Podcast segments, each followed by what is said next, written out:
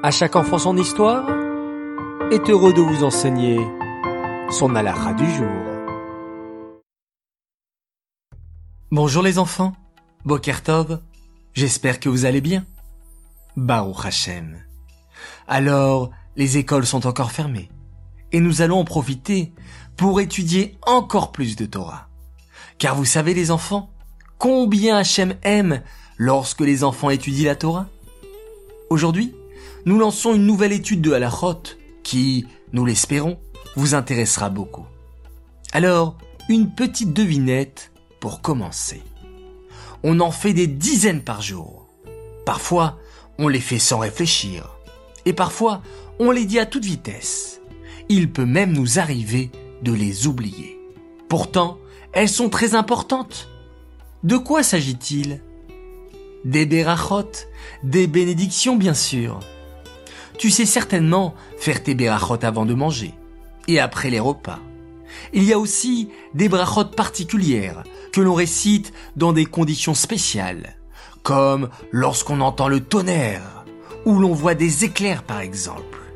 Et d'ailleurs, durant ce mois de Nissan, il y a une beracha particulière à réciter lorsqu'on voit un arbre fruitier en fleurs.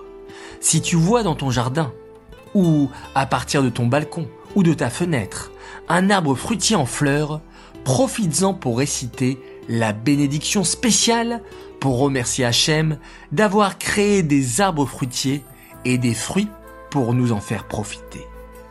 Mais dans cette rubrique, nous allons nous concentrer avant tout sur les bénédictions que l'on récite avant et après de manger.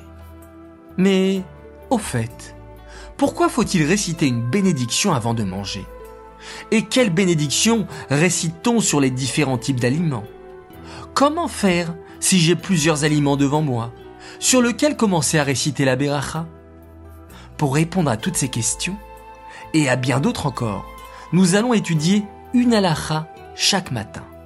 À la fin de la il y aura une question et tu pourras choisir la bonne réponse parmi les trois réponses proposées en envoyant tout simplement le chiffre 1, 2 ou 3 par WhatsApp. Chaque jour, un tirage au sort aura lieu parmi tous les enfants qui auront trouvé la bonne réponse. Et le gagnant recevra une surprise.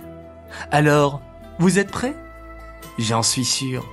Rendez-vous dès demain matin pour la première halakha sur les Berachot. Et puisqu'on parle de concours, j'aimerais annoncer notre grand gagnant sur l'épisode 5 de l'histoire de Pessah. Vous avez été plus de 200 enfants à m'envoyer la bonne réponse, vous êtes des champions. Le grand gagnant de ce concours s'appelle Noah Béard. Bravo à toi, nous te préparons un joli cadeau. Les enfants, je vous dis à tout à l'heure pour la minute qui rassure.